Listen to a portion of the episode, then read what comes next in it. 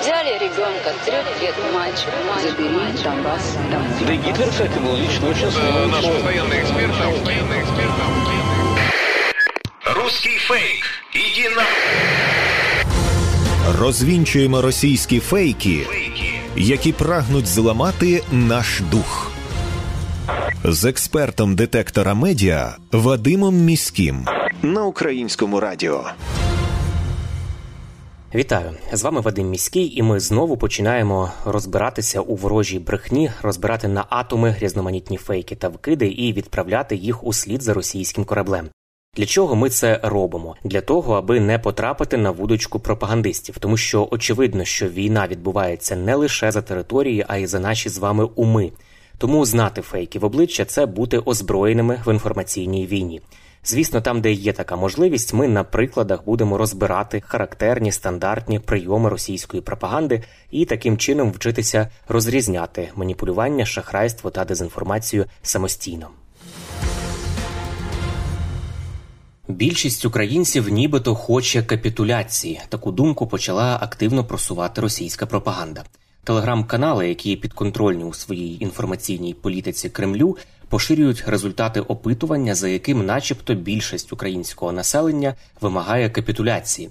Зокрема, говорять, що 30% українців готові на все заради миру. Дослідити такі твердження взялися фахівці з перевірки фактів проекту VoxCheck і з'ясували, що насправді російська пропаганда зманіпулювала даними.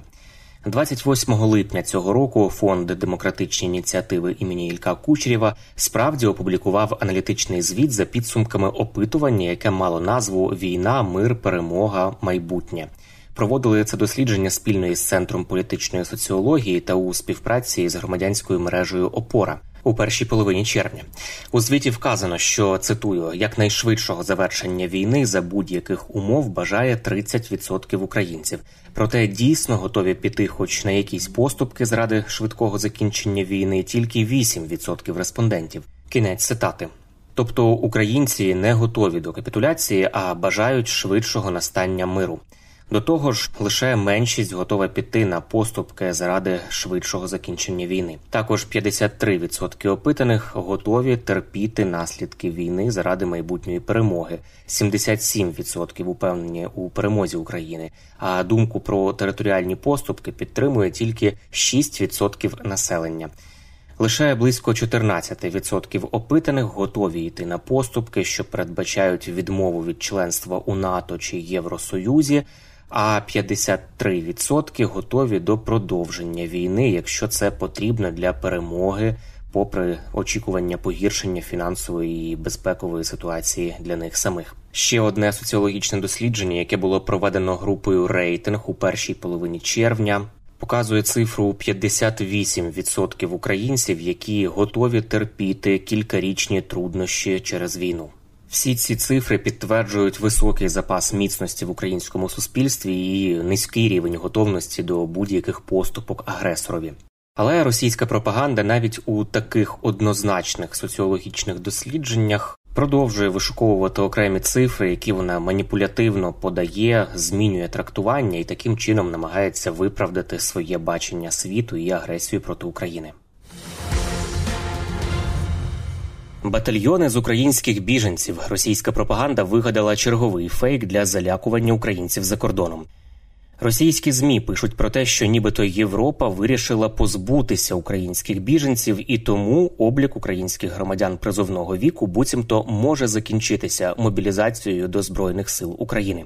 Схожий дезінформаційний наратив неодноразово поширювали кремлівські ресурси, зокрема, аби вказати на нестачу мобілізаційного ресурсу в Україні. На це звертає увагу проект StopFake. На підтвердження цього фейку російські телеграм-канали пишуть, що австрійське міністерство внутрішніх справ, а також німецьке МВС, нібито почали рахувати біженців призовного віку з України. Насправді такі заяви не мають під собою жодних правових підстав. Українські дипломатичні установи не можуть депортувати українців для мобілізації до збройних сил України, так само як і структури в Європейському Союзі не уповноважені формувати будь-які підрозділи із українців на своїх територіях. Державна прикордонна служба України може повертати в Україну тільки військово зобов'язаних чоловіків, які незаконно намагаються перетнути кордон під час воєнного стану, і тих, хто не має підстав для набуття статусу біженця. Це вже неодноразово пояснював в ефірі об'єднаного марафону представник Держприкордонслужби Андрій Демченко. Станом на зараз військовозобов'язані українці, які виїжджають за кордон більш ніж на три місяці, повинні стати на військовий облік у зарубіжних дипустановах України. Йдеться про усіх переселенців, які від початку повномасштабної війни живуть за кордоном. Водночас закордонні представництва не уповноважені видавати повістки українцям. Також дипломатичні представництва України не мають повноважень депортувати військовозобов'язаних чоловіків назад в Україну. Військовий адвокат Ярослав Жукровський у коментарі для громадське пояснив, що військовий облік у закордонних дипломатичних установах це швидше декларативний механізм з'ясування даних громадян України. Ігнорування цієї норми не є підставою для депортації. Правових підстав дипломатичні установи на це не мають. Кінець цитати у Євросоюзі також запевнили, що не депортують нікого проти його волі, як і не мають намірів обмежити в'їзд чоловіків із України. Для Європи усі українці, які прибули до регіону після початку повномасштабного вторгнення, потрапляють під захист директиви про тимчасовий захист. Приводом для депортації можуть стати лише такі порушення: неоплачені штрафи, прострочена віза, недійсне запрошення, судимість не вказана на момент видачі візи, порушення громадського порядку або незаконне перебування в країні. Якщо ж говорити про облік біженців, то дійсно наприкінці червня цього року Євростат, статистичне агентство Європейського союзу, підрахував кількість українців, які отримали тимчасовий захист у країнах ЄС. Дані збирали для розуміння загальної картини, але аж ніяк не для того, аби порахувати українців призовного віку. Отже, за даними Євростату, станом на 30 червня цього року 4 мільйони біженців з України мали статус тимчасового захисту в країнах Євросоюзу. Основними країнами ЄС, які прийняли біженців, стали Німеччина, понад мільйон осіб прийняла це 28% від загальної кількості. Польща майже мільйон або 24% від загальної кількості, та Чехія 350 тисяч або 9% від загальної кількості біженців. Повідомили у Євростат. Серед тих, хто отримав тимчасовий захист, половина жінки, третина діти і 20% чоловіки. Пропагандисти стверджують, що Польща просить відкрити кордон для торгівлі з Російською Федерацією. Пишуть російські медіа, що через безробіття, яке охопило усю країну без торгівлі з Росією, поляки буцімто попросили Росію відкрити кордони. Це черговий ворожий фейк. Повідомили у центрі стратегічних комунікацій при міністерстві культури та інформаційної політики України. Правда, як кажуть фахівці із перевірки фактів цього центру, полягає в тому, що закриття кордонів для російських фур не вплинуло на статистику працевлаштування в Польщі.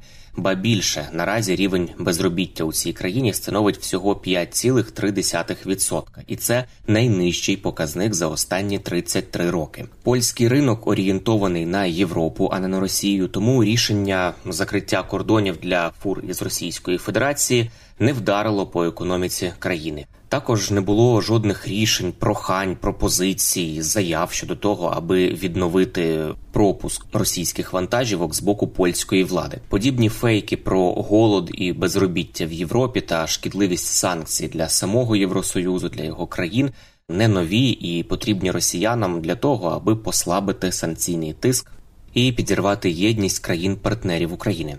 Загалом Росія постійно поширює чутки, що Євросоюз, начебто, програє у протистоянні із нею і потерпає від запроваджених Євросоюзом антиросійських санкцій. Рішення Брюсселя виступити проти Росії буцімто вбили стабільність в Євросоюзі, підняли безробіття та похитнули банківську систему. Такими є повторювані кремлівські дезінформаційні наративи про політику Євросоюзу, яка викликана, начебто, русофобією і за версією росіян призвела буцімто до протилежного ефекту. Санкції пишуть вони бумерангом вдаряють по самих європейцях.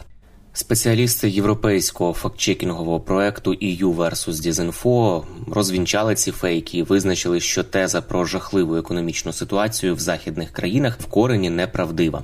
Від початку повномасштабного вторгнення Росії в Україну і станом на червень цього року Євросоюз затвердив 10 пакетів санкцій проти Росії та Білорусі. Як пояснює Рада Європейського союзу, санкції спрямовані на послаблення спроможності Росії фінансувати війну і, зокрема, торкаються політичної, військової та економічної еліти, яка відповідальна за вторгнення. Твердження про жахливу економічну ситуацію у західних країнах суперечать фактам, які можна перевірити. З аналітичних документів, які підготували три інституції, а саме Світовий банк, Міжнародний валютний фонд і Організація економічного співробітництва та розвитку, випливає, що у 2022 році російський ВВП впав на 2,2%, і це найкращий сценарій, найкраща оцінка. У найгіршій оцінці падіння було глибшим майже 4%. Цьогорічне дослідження Єльського університету у Сполучених Штатах детально розглядає вплив санкцій на російську економіку і приходить до висновку, що вихід з країни західного бізнесу і санкції катастрофічно руйнують російську економіку. Згідно з останніми даними Європейської комісії, економічне зростання в Євросоюзі і в Єврозоні, тобто країнах, де офіційною валютою є євро оцінюється в 3,5% у 2022 році, що як кажуть є досить визначним результатом, який доводить надзвичайну стійкість економіки Євросоюзу до зустрічних вітрів. Викликаних війною Росії проти України, і, зокрема енергетичною кризою. Тож, як бачимо, лише в російських мріях Європа загинається, і для нас це хороша новина, тому що від можливостей стратегічних партнерів залежить і наша стійкість у війні. Це були головні фейки на сьогодні. Насамкінець нагадую, що не варто довіряти різного роду пліткам і чуткам.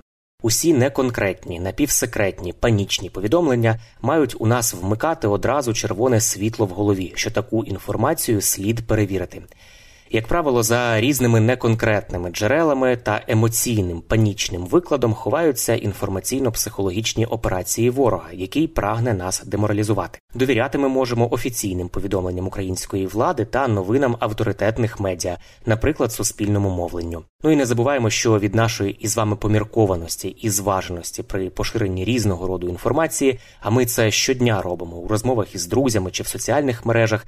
Зрештою залежить успіх всієї країни в інформаційній війні. З вами був Вадим Міський. До зустрічі. Руський фейк. Іди на Розвінчуємо російські фейки, які прагнуть зламати наш дух з експертом детектора медіа Вадимом Міським на українському радіо.